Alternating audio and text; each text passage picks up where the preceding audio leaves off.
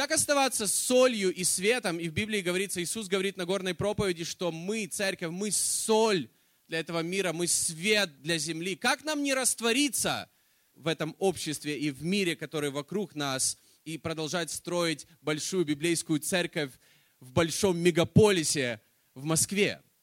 Мы переехали с Аней в Москву 6 лет назад. Не знаю, кто как, у каждого своя история. Но за это время мы поняли одну такую вещь, что это не так-то просто жить в Москве. Обычно люди приезжают с определенными ожиданиями, и они приезжают не из-за того, что это не просто жить в Москве, я хочу переехать в Москву. Нет, люди приезжают, у каждого свои какие-то мысли, мечты, причина.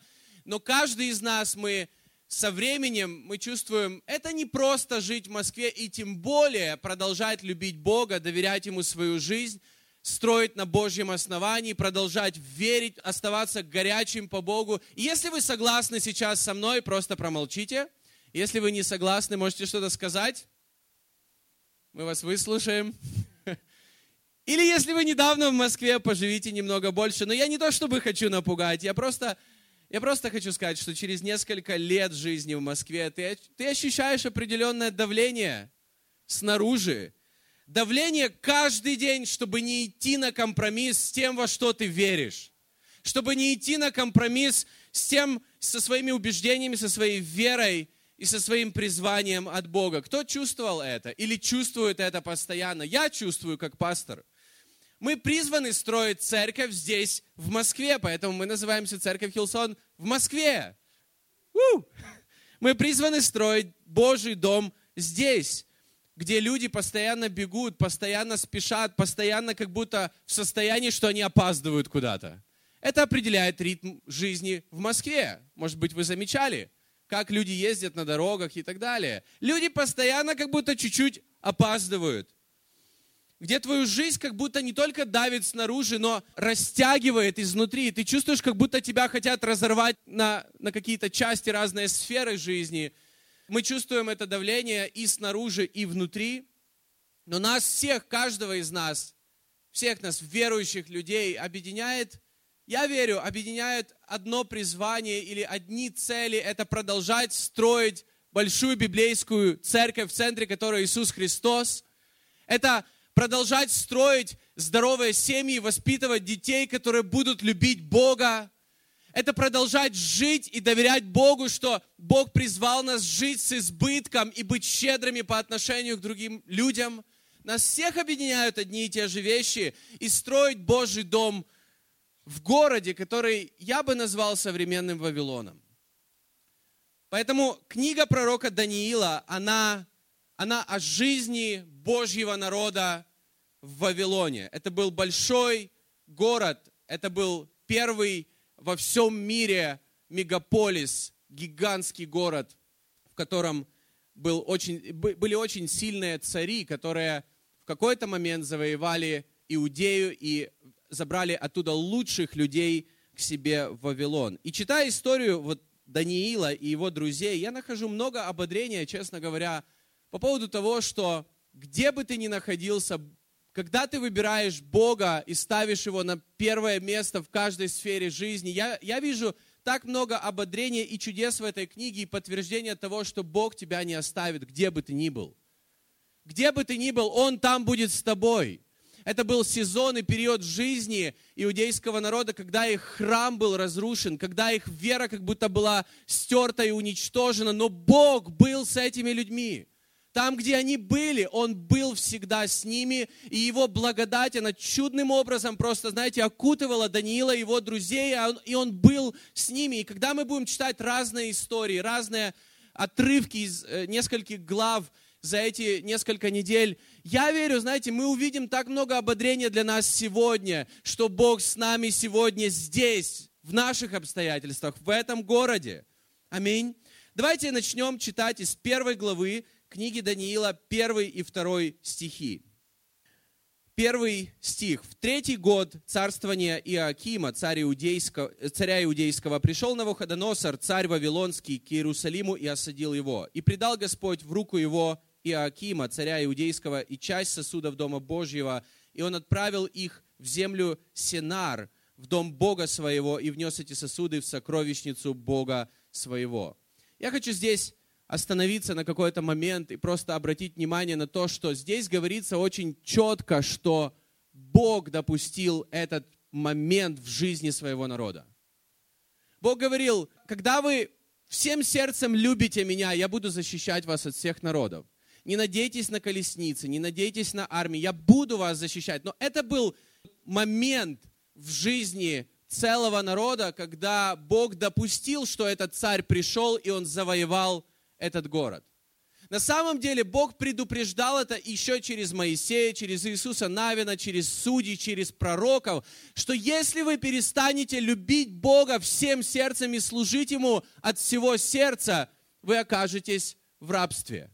Бог это предупреждал ранее, и мы видим, что это произошло сейчас. Другими словами, как это относится к нам? Люби всем сердцем вещи в мире, и ты окажешься в рабстве греха. Люби всем сердцем то, что предлагает нам мир, и ты окажешься в рабстве греха. Поэтому грех – это больше не по поводу нашего выбора грешить, а по поводу нашего выбора любить. И когда мы любим Бога, мы перестаем грешить. Нет, мы по благодати перестаем грешить, но какой выбор мы делаем, кого мы любим больше всего, кого мы ставим на первое место в своей жизни.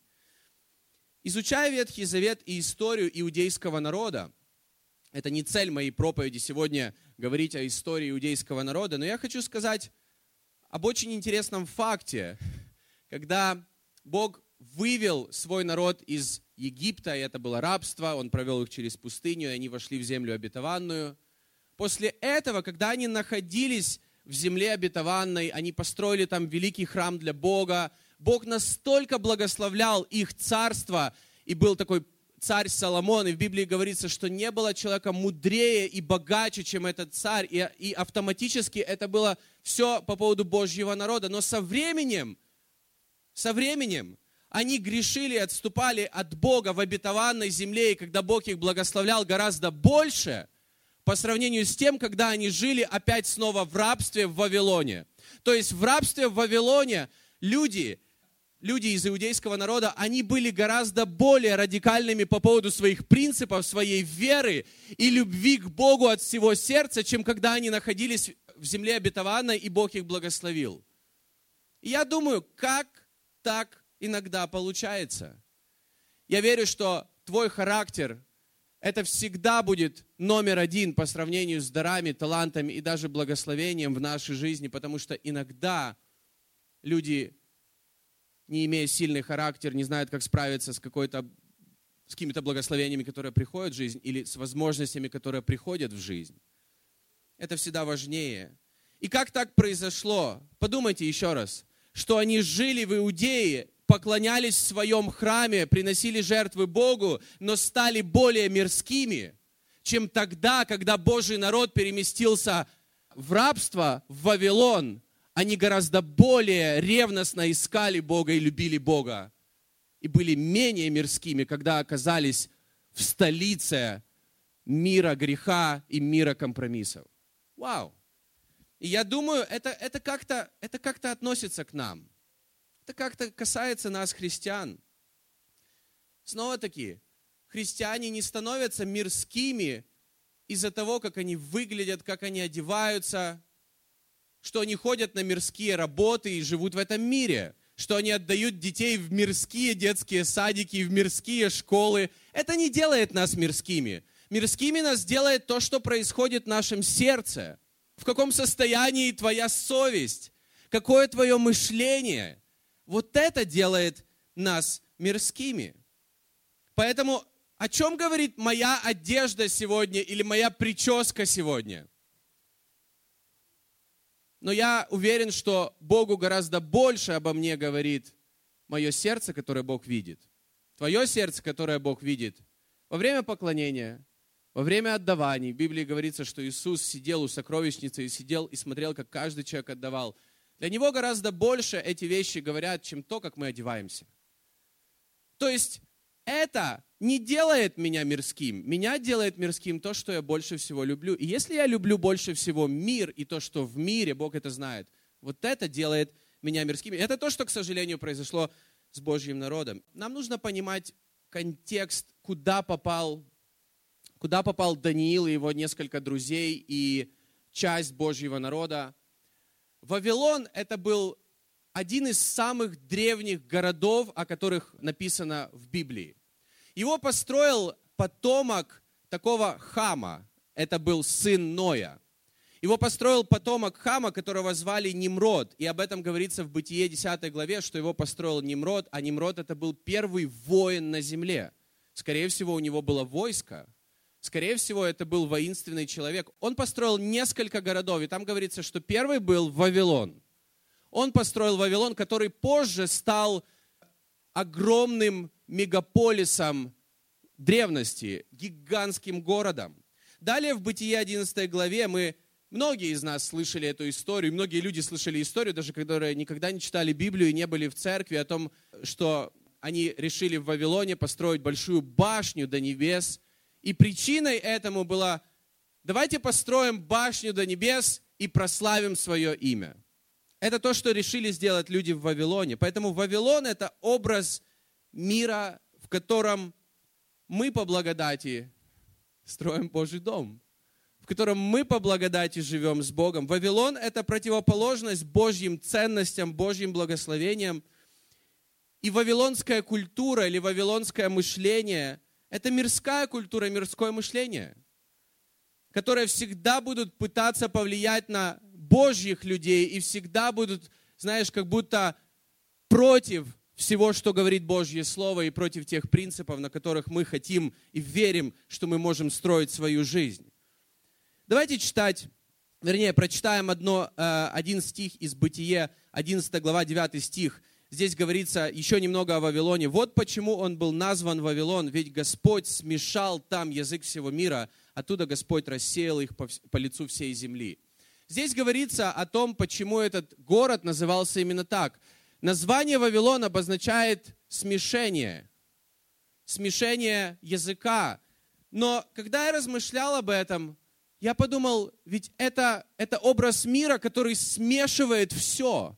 Смешивает черное и белое, святое и грешное, Божье и мирское. Смешивает все. И Бог в Откровении 3 главе 15 и 16 стихе говорит такие слова, «Знаю дела твои», он говорит это церкви, «Ты не холоден, не горяч». О, если бы ты был холоден или горяч, но как ты тепл, а не горячий, не холоден, то изверну тебя из уст моих. Не холоден, не горяч, это, это смешанное. Поэтому что делают смесители у нас дома? Они смешивают горячую и холодную воду, и получается теплая вода. Но теплая вода, она тебя не цепляет. Тебе нормально с теплой водой. Поэтому людям нормально с теплыми христианами. А горячие христиане людей цепляют. И Бог хочет, чтобы мы были люди, которые цепляют людей в хорошем смысле слова. Своей жизнью, своей верой, своими принципами, своей верой по поводу будущих поколений, наших детей, нашей жизни.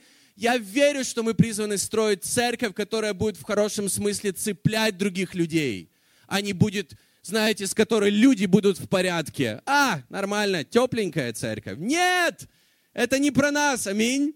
Апостол Павел говорит об этом же в контексте святости, 2 Коринфянам 6 глава, 14-16 стих. Кстати, здесь говорится о, о людях, которые при, э, хотят пожениться, о людях, которые хотят э, выйти замуж, пожениться и так далее. И у нас в церкви много таких людей, слава Богу.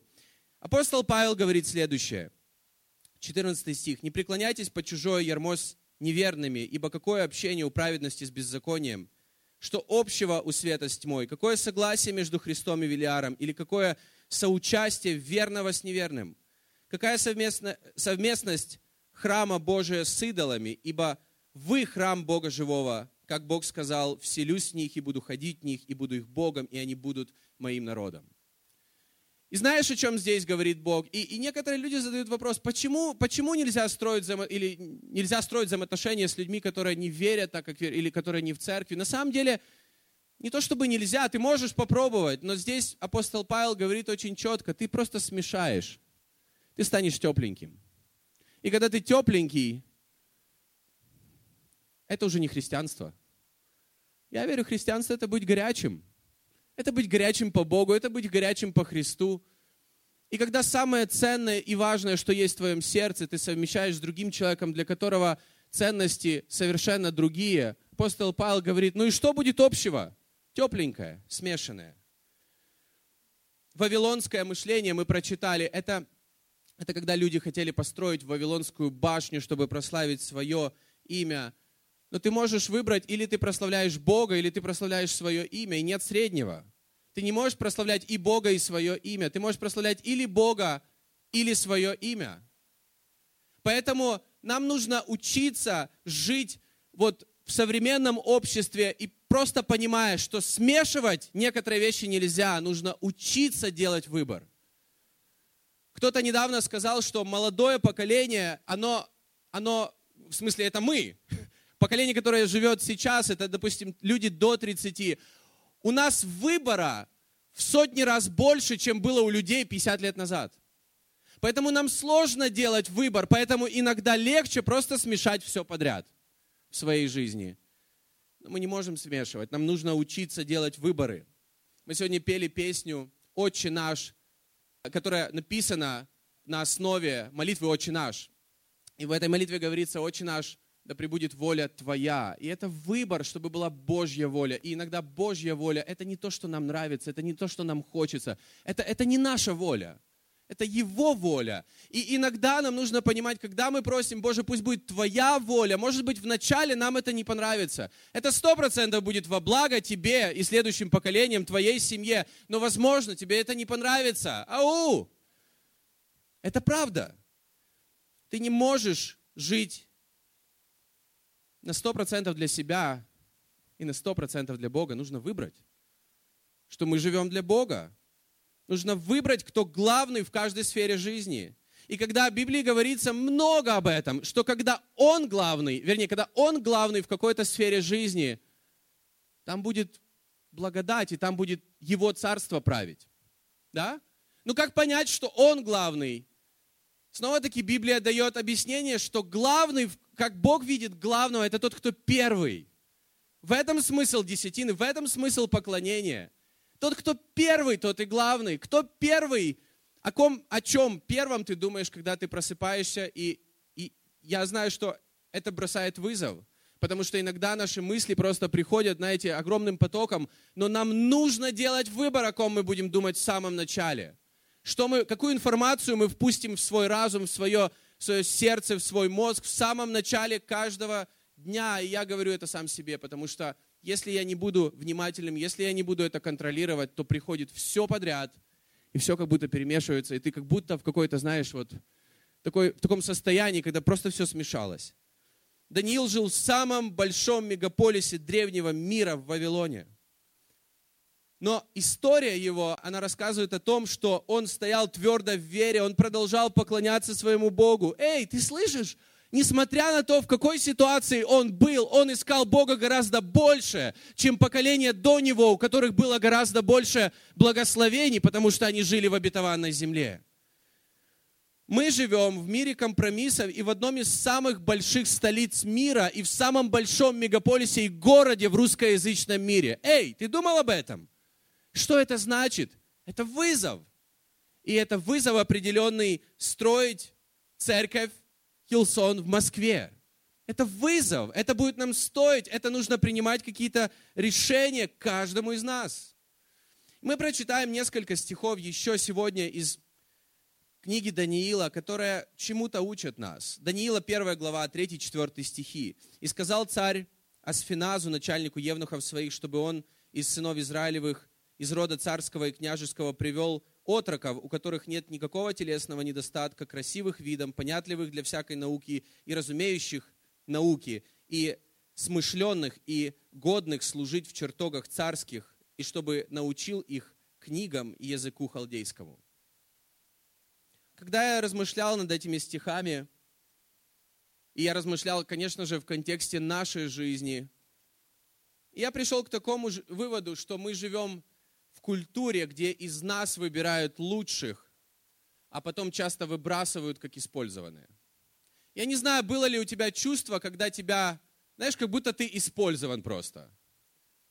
В, в контексте вот разных вещей, например, работы, например, какого-то места, где ты находился из-за, того, из-за твоих даров и талантов.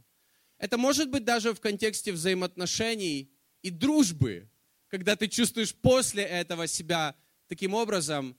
Я это видел в профессиональном спорте. Когда людям, которые показывают результаты, им дают все. Вот, вот в прямом смысле все. И когда находятся те, кто лучше, обычно те, кто моложе, со временем, эти становятся просто как ненужные. Ну, ты не приносишь результатов, ничего личного. Это профессиональный спорт. Так реально происходит.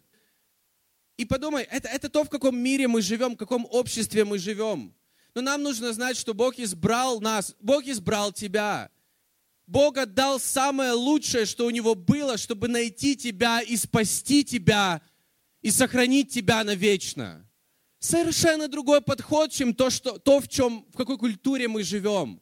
Бог отдал все, не просто чтобы найти себе лучшее, Он отдал все, чтобы найти, возможно, самого потерянного и того, кто не представляет никакой ценности для мира, чтобы найти его, Он отдал лучшее, чтобы сохранить его жизнь навечно. Это про тебя и про меня, про каждого из нас. Но это совершенно другой подход. Даниил и четыре его друга, они попали на госслужбу к царю. Хорошее место – и в этом нет ничего плохого. Бог благословлял их там, кстати. Поэтому на какой бы ты работе ни, ни работал, я верю, что Бог может благословить твою работу, твое начальство, все, что ты делаешь из-за тебя, из-за того, что ты там.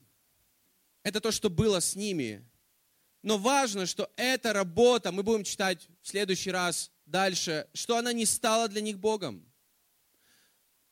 Они были достаточно смелыми, чтобы продолжать на госслужбе у царя Навуходоносора, продолжать любить Бога и продолжать строить с ним здоровые взаимоотношения, несмотря на то, что происходит вокруг.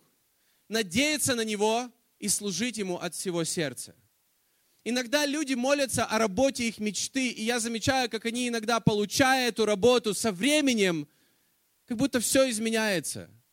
Они мечтали о работе, они просили Бога о работе, а потом Бог ушел знаешь, как будто на второй план, и работа, это, это, это работа мечты становится как будто Богом или становится главным, что, что диктует тебе, как тебе жить, как тебе верить, как тебе служить Богу, где тебе и когда быть и так далее. Понятное дело, что работы занимают наше время, но они не должны диктовать, как нам жить, как нам верить, как нам поклоняться, как нам строить свои семьи. Никогда не иди на компромисс, когда речь касается Бога когда речь касается твоей семьи и самых близких людей, когда речь касается твоих принципов, на которых ты строишь свою жизнь, никакая работа этого не стоит, потому что работа на время. Но она никогда, какая бы крутая работа или какие бы классные возможности не были, оно никогда не заменит того, что дает Бог, что дает здоровая семья, что дают здоровые взаимоотношения с твоими детьми и что дают принципы, на которых ты строишь свою жизнь. Божьи принципы, истина. Аминь. Никогда это не заменит.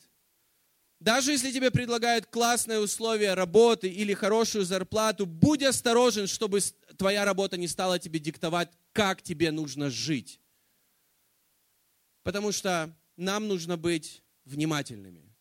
Нам нужно понимать, что мы должны учиться делать свои выборы в жизни, а не давать другим делать за нас эти выборы. Аминь. И я верю, что Бог благословляет выбор. Бог благословляет выбор.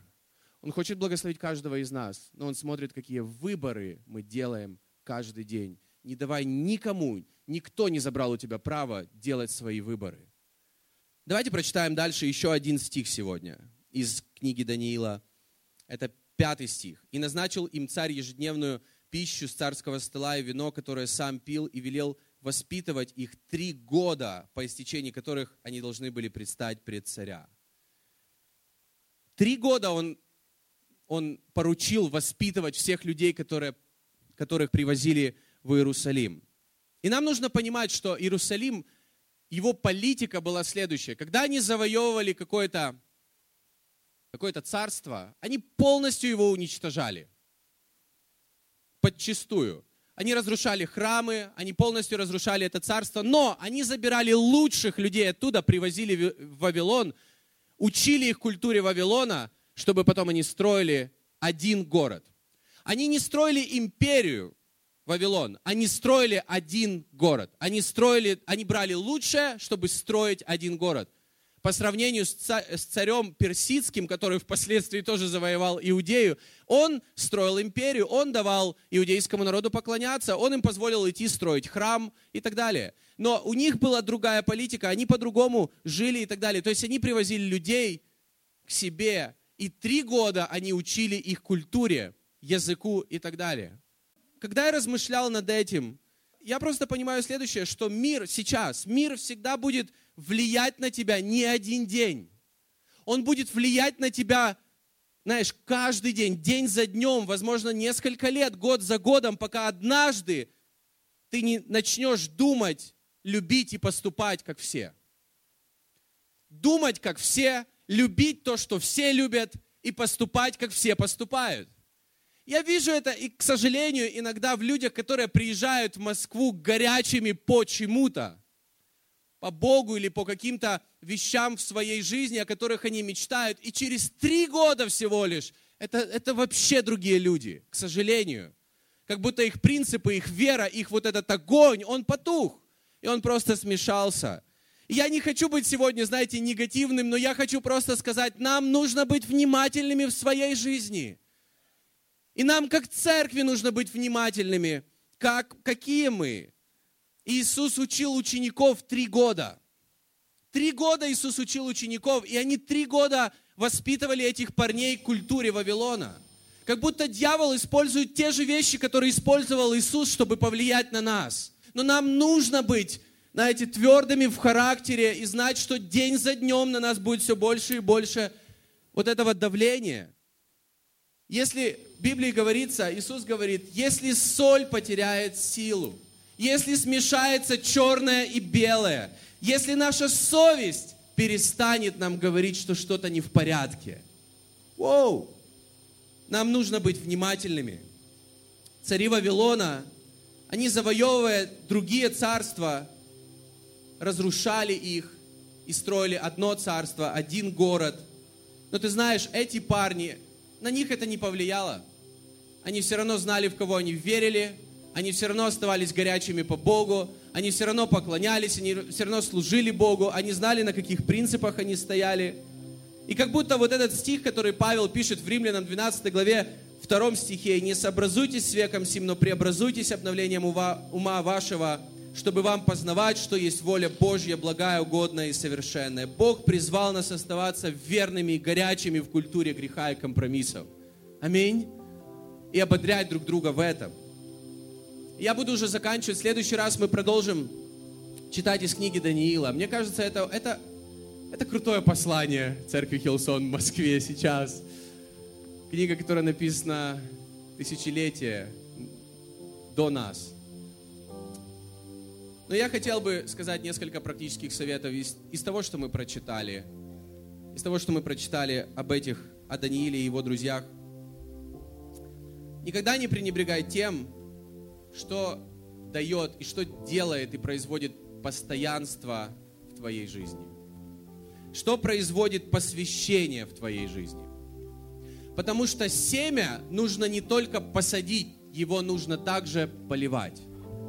Я верю, это то, что происходит, когда мы приходим в церковь каждое воскресенье с открытым сердцем. Мы не слышим, знаете, как будто у нас нету цели у меня нету цели, знаете, рассказать всю Библию в одно воскресенье. У меня цель полить твою веру немножко еще, чтобы потом еще полить, чтобы потом она дала невероятные плоды. Это то, что происходит в коннект-группах, когда мы поддерживаем друг друга, когда мы молимся друг за друга, когда мы просто по жизни друг с другом. Коннект-группы – это не по поводу собраний и встреч, это о жизни друг с другом, когда ты насаждаешь себя в здоровой почве между людьми, которые за тебя вместе с тобой. И второй совет. Никогда недооценивай, когда в маленьких, незаметных для других людей вещах ты выбираешь Бога поставить на первое место. Никогда не, не недооценивай, что Бог может сделать в твоей жизни через это. В чем-то самом маленьком, в чем-то минимальном. И я сам себя иногда останавливаю в самых простых вещах, в самых маленьких вещах. Грубо говоря, куда я выброшу мусор, который у меня в руке, в урну или, или на улицу просто. Я знаю, что, знаете, это не грех, но это компромисс. Есть какие-то вещи, которые, знаешь, которые, если бы люди увидели нас, они бы сказали, не очень-то правильно это. И есть много вещей, которые не грехи, но компромиссы. И дьявол, зная это, он пытается нас всегда предложить нам компромисс. Возможно, не, не что-то, чтобы уйти от Бога, какой-то компромисс, который смешает то, те принципы, которые есть в нашей жизни. Поэтому есть какие-то маленькие выборы, маленькие вещи в жизни, которые, которые, знаешь, наша совесть уже начала молчать. Нам нужно ее будить. И Дух Святой помогает нам в этом. Аминь. Давайте вместе встанем. Я хотел бы в конце молиться, молиться о всех нас, о нашем доме, о нашей церкви, чтобы, чтобы в этот сезон, в этот сезон мы, мы оставались горячими, мы оставались посвященными, мы, мы продолжали любить еще больше, чтобы о нас нельзя было сказать, что а, первая любовь в них уже прошла давно. Нет, первая любовь еще, еще, еще больше, еще ярче, еще горячее. Аминь. Господь, слава Тебе и хвала. Бог, Ты достоин самого лучшего из нашей жизни. Ты достоин нашего внимания, нашего времени, того, чтобы Ты был первым в наших мыслях, в наших семьях, в каждом нашем дне, в воскресенье, понедельник, Бог, каждый день на работе, чтобы Ты был первым, чтобы Тебе воздавать славу за все и жить так, чтобы это воздавало Тебе славу. Таких поклонников, Бог, Ты ищешь себе. Господь, я верю, что Ты дал Святой Дух для того, чтобы помогать нам жить такой жизнью чтобы как соль, она не теряла силу, и она теряет силу, когда она растворяется в воде. Бог, Ты не хочешь, чтобы мы просто смешивались в своем сердце, в своих выборах и в своих приоритетах с тем, что нам предлагает мир или культура компромиссов. Господь, Ты хочешь, чтобы мы оставались посвященными, оставались горячими, оставались просто том, во что мы верим. И, возможно, если нужно верить три года и не видеть результатов, но через три года получить результат, Господь, мы это сделаем. Иисус, спасибо Тебе, Бог, за Твою благодать. Спасибо за Твою поддержку. Спасибо, что Ты производишь в нас силу, мир, радость, любовь, Господь, которую могут видеть другие люди во имя Иисуса Христа. Слава Тебе и хвала Богу. Аминь.